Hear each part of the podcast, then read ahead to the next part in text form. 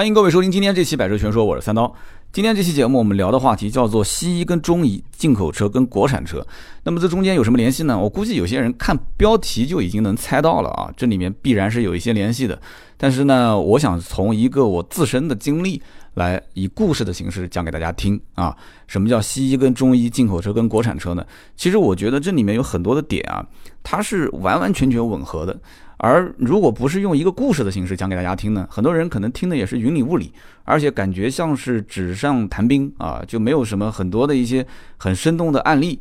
那么今天这个案例呢，是谁？就是我自己啊，我亲身经历的一件事情。我告诉你们啊，在西医跟中医方面，其实你要问我说信哪一个，我其实现在啊，说实话是哪个都不信了。反正能治好那就是信，治不好的你说你信他有什么用呢？那有人讲说，刀哥你得了什么病呢？怎么就一上来就说治不好，听得挺挺吓人的啊！其实也没有什么特别严重的事情，就是咳嗽，就是慢性咽炎。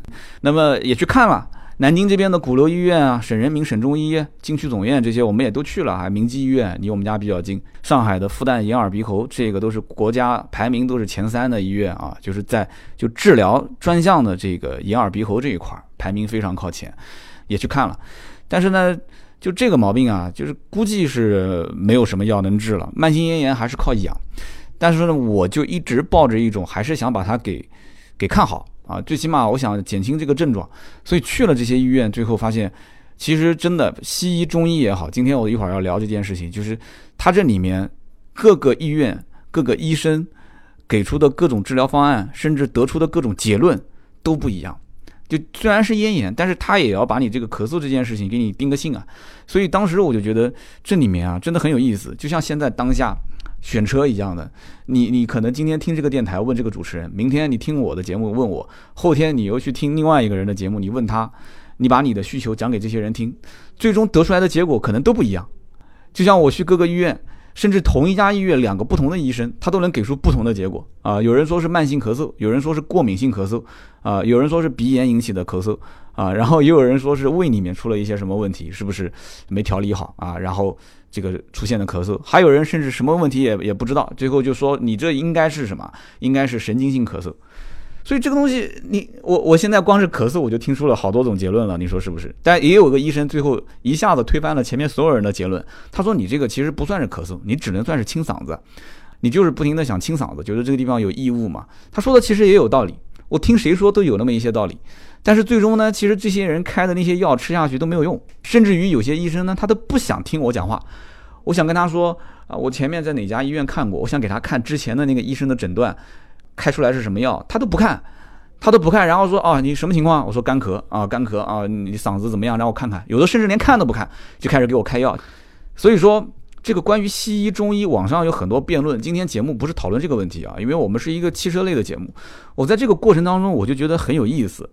我觉得它就跟我们去选车啊，就特别相似。啊，我今天可能标题写的是进口车跟国产车，其实包括选择轿车还是 SUV，啊，是选择一个冷门车型还是一个热门车型，都特别特别相似。这里面就在看病的过程中，其实我是在这个领域里面，啊，我的知识几乎为零的。虽然说今天啊，到现在这个节点，我开始慢慢的去了解什么叫做咽炎，什么叫做慢性咽炎。这个我们做主持人来讲，这个嗓子为什么没有以前那么好使了？那当然了，我这超负荷运作啊，对不对？这里面我有的时候啊，很简单的道理，往往就能被人去忽视。你想，有一段时间，我回想了一下，就这个嗓子在什么时间段最后是出现这样的一个，就是老是咳嗽的这个问题点，就在去年，大家记不记得，在去年的中下旬啊，就年中年末的时候，那段时间我是直播也在做，有有没有人看过我斗鱼直播？那时候天天直播也在做。然后叮叮叨叨的节目也一直是每周更新，那就需要和丁敏我们要去录节目嘛。而且关键是什么？就是我和丁丁两个人录节目不是远程，就像现在这样，呃，某一天上午我们两个人在线上去录。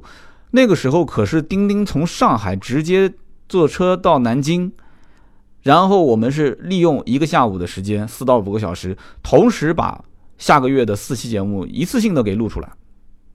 那也就是说，我们要连续。四到五个小时一直在说话，一直在去录制节目，中间也就休息五到十分钟，然后继续录，因为他要赶时间回去嘛。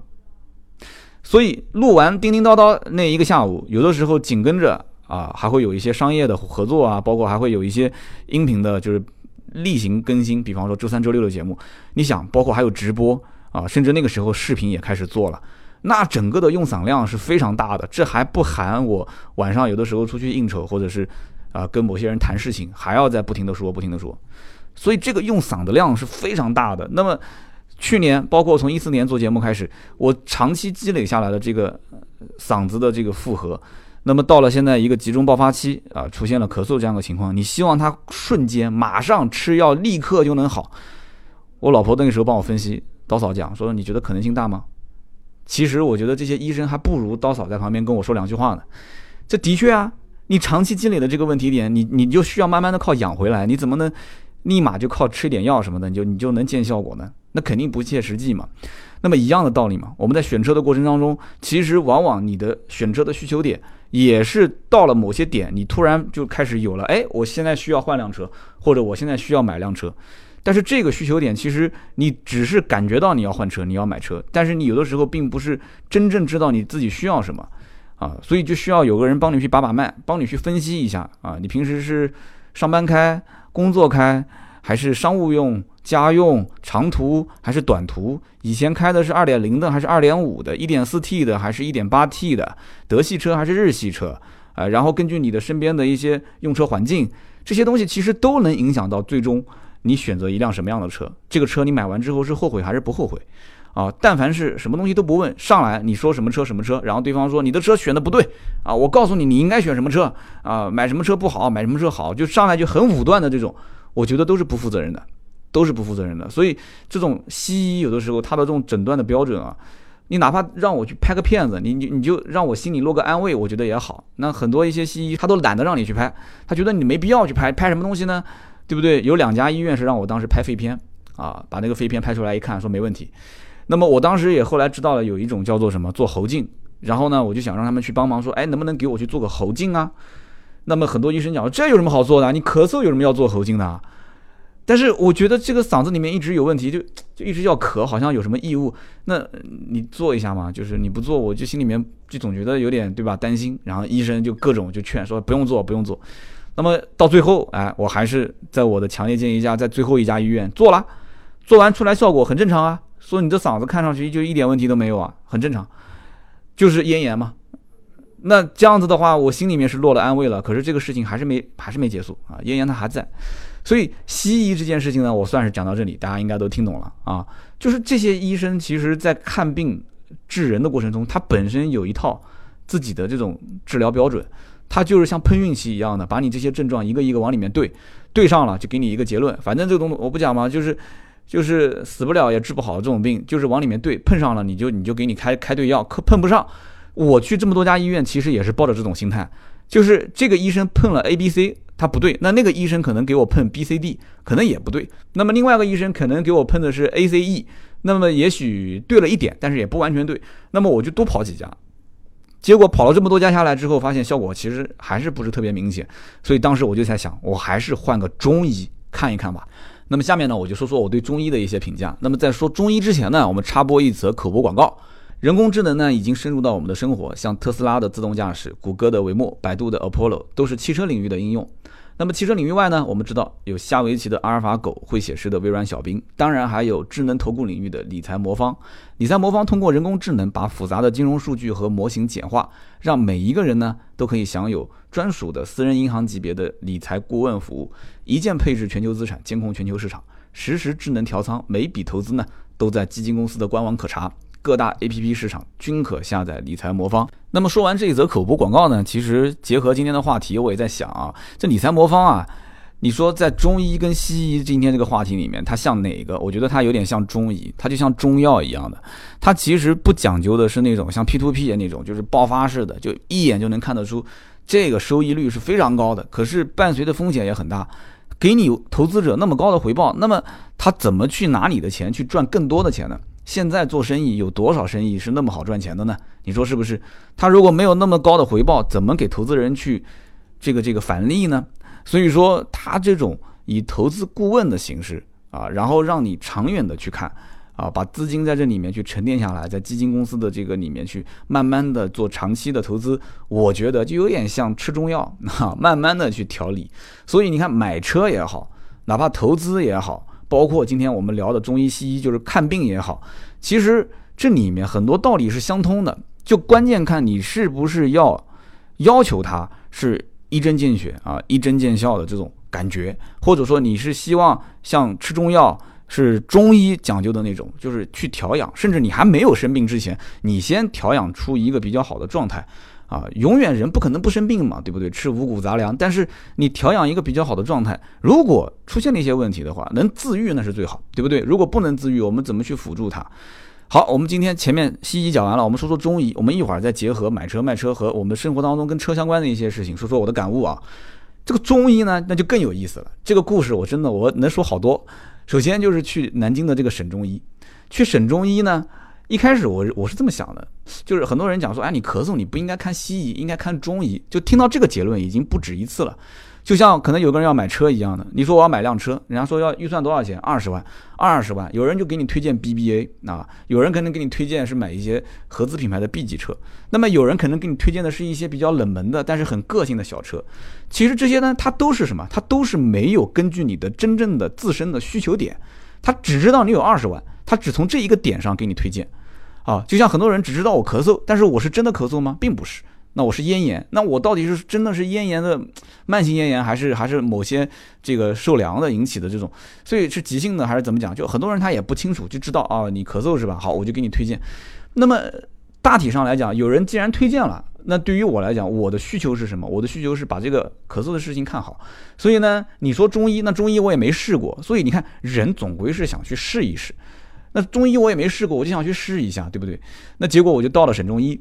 结果去了省中医，我才发现啊，它也不是真正意义上的中医院。现在啊，按我看，已经没有真正意义上的中医的医院了。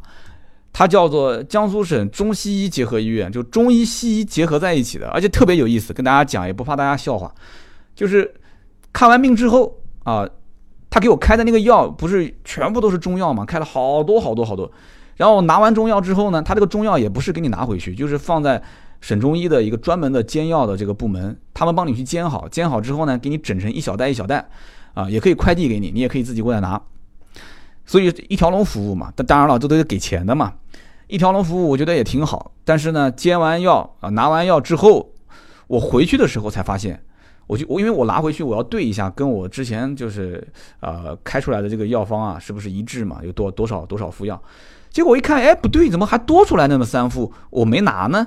后来才发现多出来那三副是什么？那是西药，也就是说去中医院，他不但给你开中药，他也给你开西药。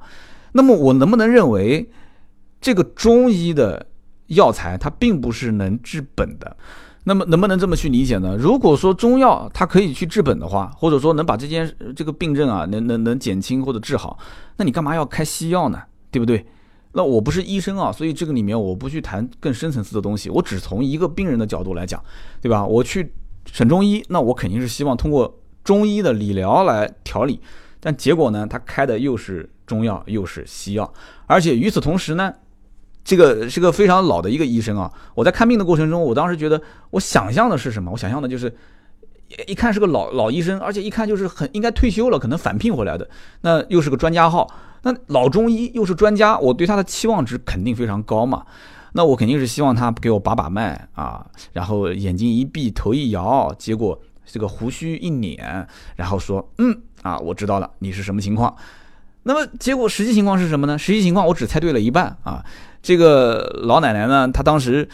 应该讲很自信，她说你早就应该来中医了，你这个就不应该看西医啊啊！我们中医就是专门看你这个病的。我说的我当时真的很开心啊，我觉得真的是来对了。可是又感觉这种情况有点似曾相识啊！我当时去上海的复旦眼耳鼻喉的时候，那个医生好像也是这么说的啊，就是说你看我们全国排名，你看他没说排名第几啊，他就说你看我们是在全国有名的，对吧？你这个病再治不好，我们还开这个医院干什么呢？那么结果去了以后开的药给我吃，吃完之后你治好了吗？还不就那么回事嘛？啊，咽炎应该是治不好的。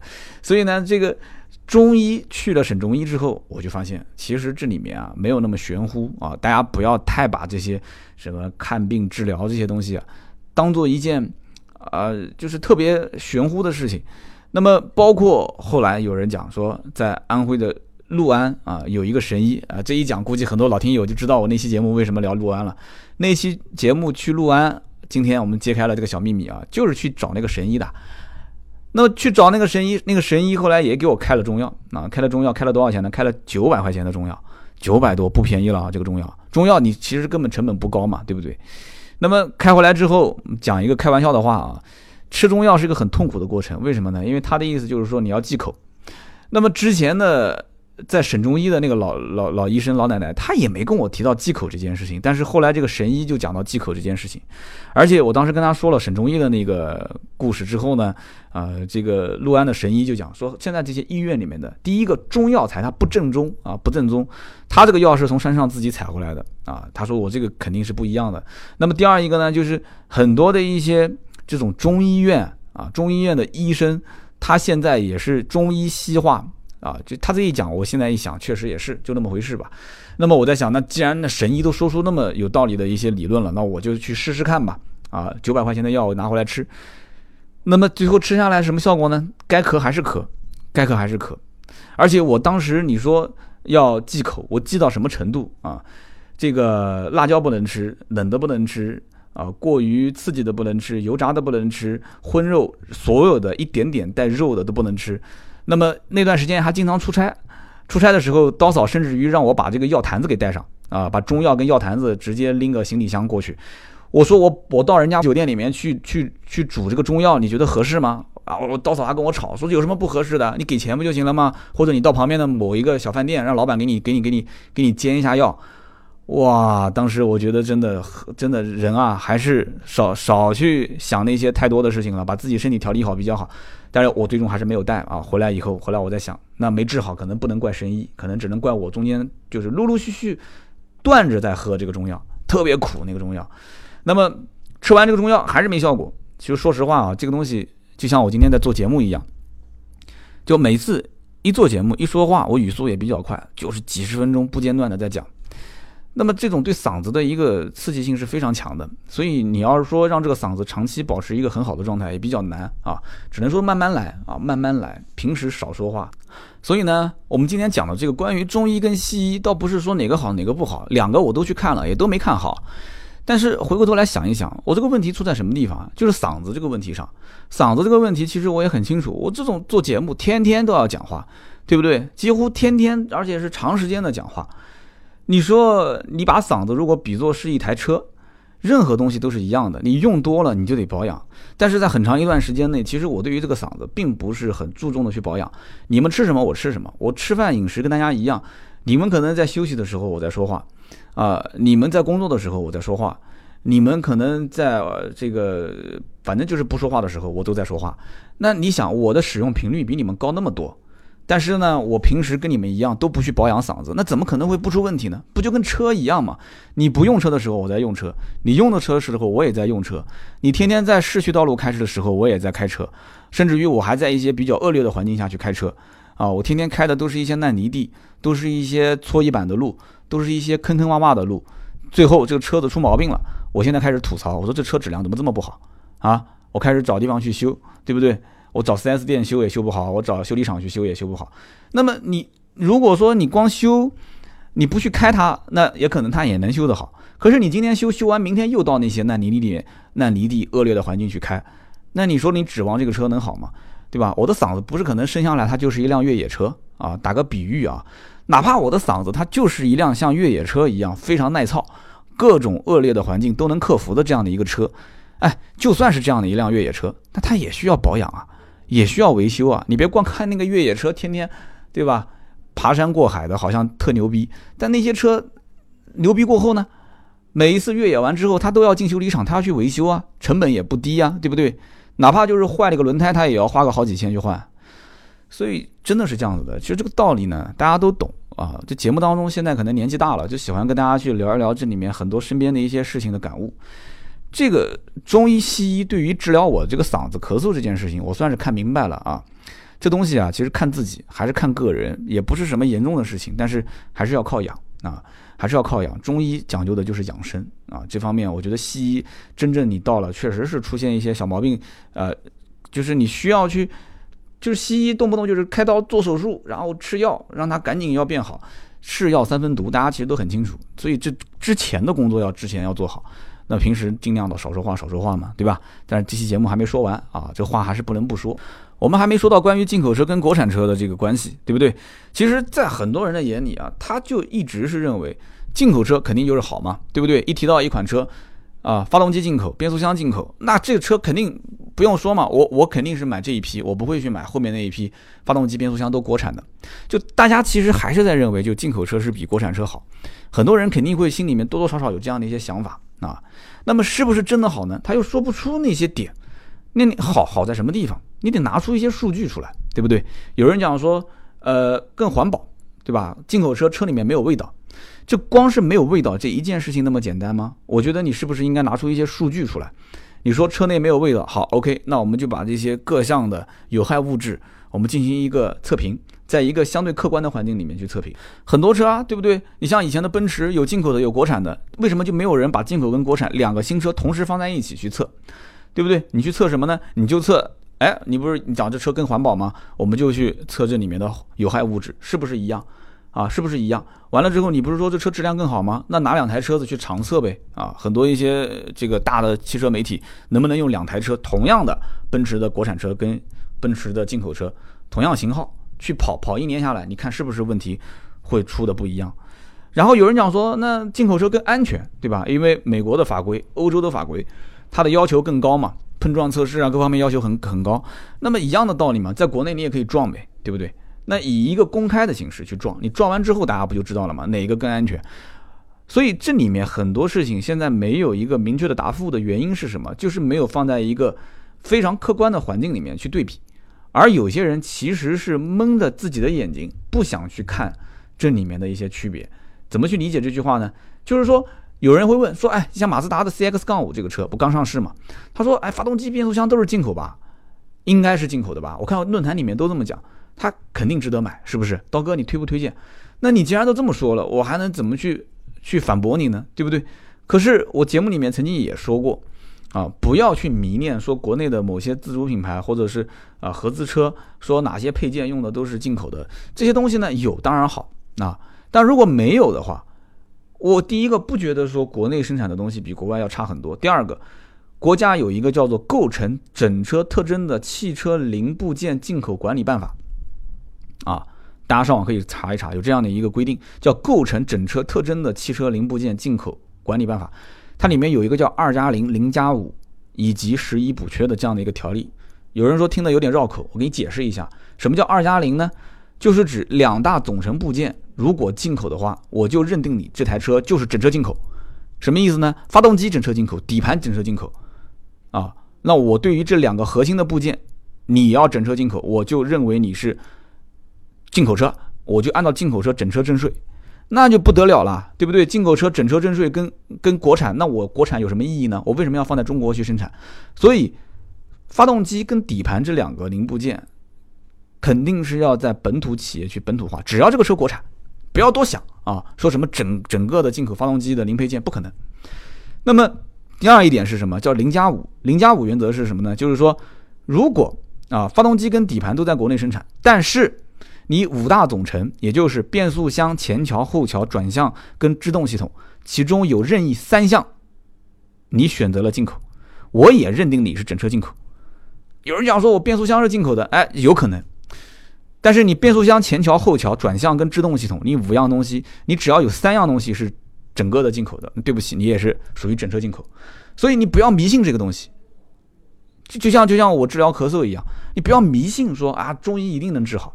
那么我不就是现身说法吗？对不对？我去了这个省中医，结果发现是中西医结合医院，然后找了神医，神医给了我的这些处方，我吃完之后呢，效果也不是特别明显。当然了，这有一部分中医讲究随缘啊，可能缘分没到啊，没到缘分。那么这个马自达 CX 杠五，前段时间听友问我这个问题，我觉得也很相似，就是他肯定是希望发动机进口的，变速箱进口的，他总认为这个原装进口肯定好嘛。甚至有人讲说，我当时看见这个发动机在拆解的过程中，上面写着啊 Made in Japan，这你怎么解释？其实很容易解释嘛，在发动机的整个的机舱机舱里面，就是你你看的不是拆发动机，先讲清楚，你拆的是整个发动机舱啊。发动机舱里面有很多的零部件，就高包括我们刚刚讲的五大总成当中的这些啊前桥啊转向啊，包括制动系统。那么整个发动机舱里面，你看到有一些零部件上面写 Made in Japan，不很正常吗？人家讲了，当中任意三项有进口，或者说你整车当中有一部分的进口配件，这个很正常。首先有从第三方采购的，啊，其次有一些车企它在第一批量产的过程中，它可能有一些零配件的供应商，它供应不过来怎么办？从国外进口，这都很正常。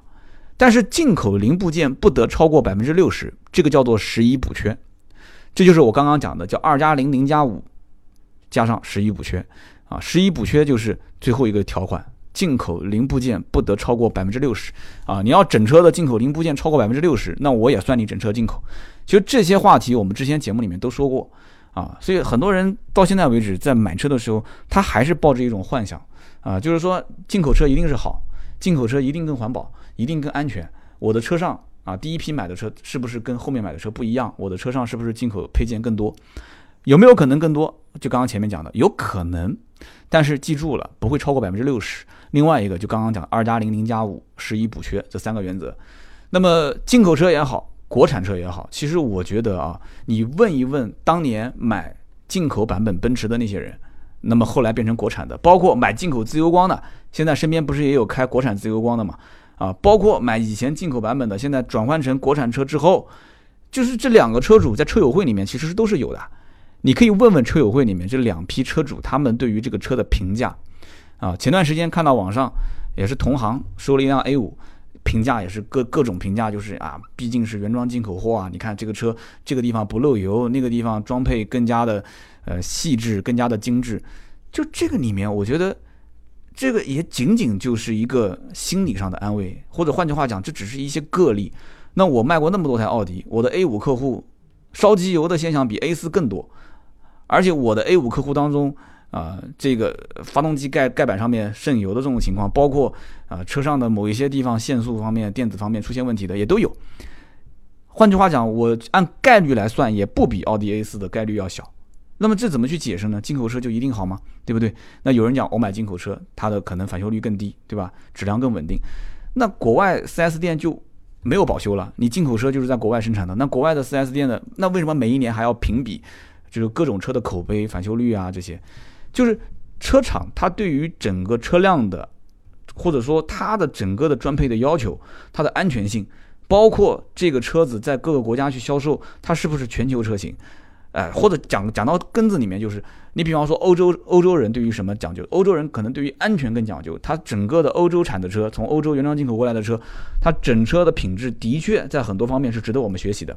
那么日本人呢？日本人其实造车，日本在本土生产的很多车，它对于车辆的这种材质的运用啊，它不是特别的奢侈，但是呢，它装配工艺呢更加严谨一些。啊，就是说它用的东西比较廉价。你看日本很多东西都是这样。就是德国过来的东西呢，感觉就质感不一样啊，它用的材质就感觉不便宜，做工也比较精致，但是价格都很贵。可是日本过来的东西呢，包括日本车，就给人感觉材质感觉很廉价，但是怎么用用不坏，为什么呢？因为它做到了一些精细化的组装。那么美国那边呢更粗犷一些，可是美国虽然粗犷，可是车子开起来更舒服啊，讲究的是动力呀，包括整个的就是那种宽大的、宽大的舒适的座椅，那种宽阔的视野，视野各方面都比较好。那么某些方面是值得我们学习的，可是进口车跟国产车本质上的界限其实并不是特别的大，这一点我觉得今天这期节目里面我们借到是讲中医也好，西医也好啊，我们去讲这里面的原理它是不一样的。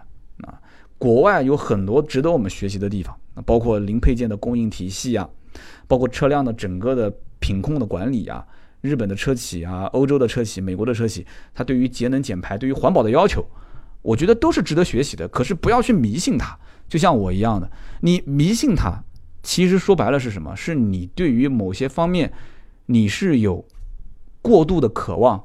就像我，我嗓子痒，啊，我想咳嗽。那我其实是对于我想止咳这件事情过度的渴望，所以我就在想去尝试各种不同的东西，啊，就像我刚刚前面讲的那些东西啊啊，就是什么什么日本的龙角散、瑞士的利可乐、泰国的蜈蚣丸、京都的念慈庵，那我什么东西都想尝试一下。那么这里面我可能为什么老是讲的都是一些国外的东西？我就觉得是不是国外的它的效果会更好？我也会抱着这样的一种心态，但是实际尝下来发现什么呢？就那么回事。那我还不如就买买什么京都念慈庵去含一含算了啊，药店都能买得到那些东西，你还得找代购。所以呢，进口也好，国产也好，进口车也好，国产车也好，我觉得不要迷信。骨子里面选车是什么样的？骨子里面选车就跟我这治咳嗽是一样的，先了解自己的一个自身情况啊，你为什么会发生这样的一个需求？就像我，我为什么嗓子最后会总是会要清它，会咳嗽呢？用嗓过度，对吧？而且长时间在一个比较恶劣的情况下，就是一直语速比较快，然后一直要说很长时间，那这样的一种情况，我能不能规避掉？那我录节目没办法，那我平时能规避，那我尽量规避，少说话，对吧？那不要去刺激它，不要吃刺激的食物。那么对于车子，你现在有这个需求，你要买，你是买进口车也好，国产车也好，是买三厢车也好，两厢车也好，你买越野车也好，还是买普通的 SUV，还是买啊旅行车？这些需求点得从你自身去分析，啊，你要看清楚你这个需求是怎么出来的。你不是无缘无故开始要买车，对不对？你肯定是兜里面有点闲钱了，平时呢出行不方便了，你这可能是刚需，你这可能是增购，你也可能是改善型的，把之前的车子给卖掉，改善型的。你把自己的身上的情况看清楚之后，再去对应的去找国内的这些自主品牌也好，合资品牌也好。也不要迷信自主品牌跟合资品牌之间的区别，也不要迷信合资品牌跟纯进口车之间的区别。这就是我今天要讲的，进口车跟国产车，啊，中医跟西医这些还是要对症去治疗啊。那么对大家这种买车的需求来讲的话，对症去买到一个合适的车。如果你实在是找不到，那你就去多听。你比方说跟三刀去留言，三刀就像一个老中医一样的，三刀给你把把脉，你把你的需求讲给我听，我回馈给你。我也不一定百分之百就是能一针见效，你说是不是？那有可能你去听其他人的节目啊，然后再听谁谁谁的主持，然后完了你去问他，不就是这么回事吗？就像前段时间有个人在微博留言讲说，刀哥我一点都不喜欢你的节目啊，我觉得你的节目不好玩，我更喜欢听谁谁谁的节目。那刀哥你自己讲，你的节目跟别人的节目有什么区别？有什么区别呢？其实每个人去听我的节目，他自己会有自己的想法，对不对？有人觉得说刀哥的节目接地气，有人觉得刀哥哎有有干货，也有人觉得没干货，但是声音不错，也有人觉得说这个我都不喜欢，就是路过听一下，下次我也不会再听了。那么什么样的人都有，这就像什么？像图书馆，图书馆里面什么书都有，对不对？你说你天天都是这些武侠小说，有的人特别喜欢，但是有些人他就不喜欢看，他要看那种小清新的啊。有格调的这些书，但有格调的书也只是一部分人喜欢，还有一些人呢，学生他需要什么？他需要工具书、参考类的一些书籍。那一个图书馆如果面面俱到的话，那当然最好。可是我看来啊，在现在目前的国内的汽车媒体圈子里面，它就像是一个什么？就像是一个没有把图书放满的图书馆，还是需要各种各样的一些角色去登台表演，给大家更多的一些帮助。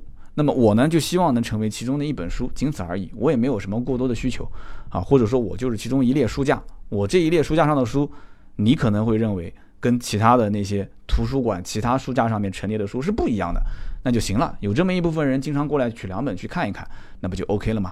好吧，今天这期节目呢聊那么多，嗓子确实啊。也有点不舒服了。你看我说了这么久，其实也没咳嗽，也就好像能治好，对不对？我就休息休息吧。那么好，今天这期节目呢就到这里，我们下期接着聊更多的原创内容呢。大家关注我们的微信、微博“百车全说”，拜拜。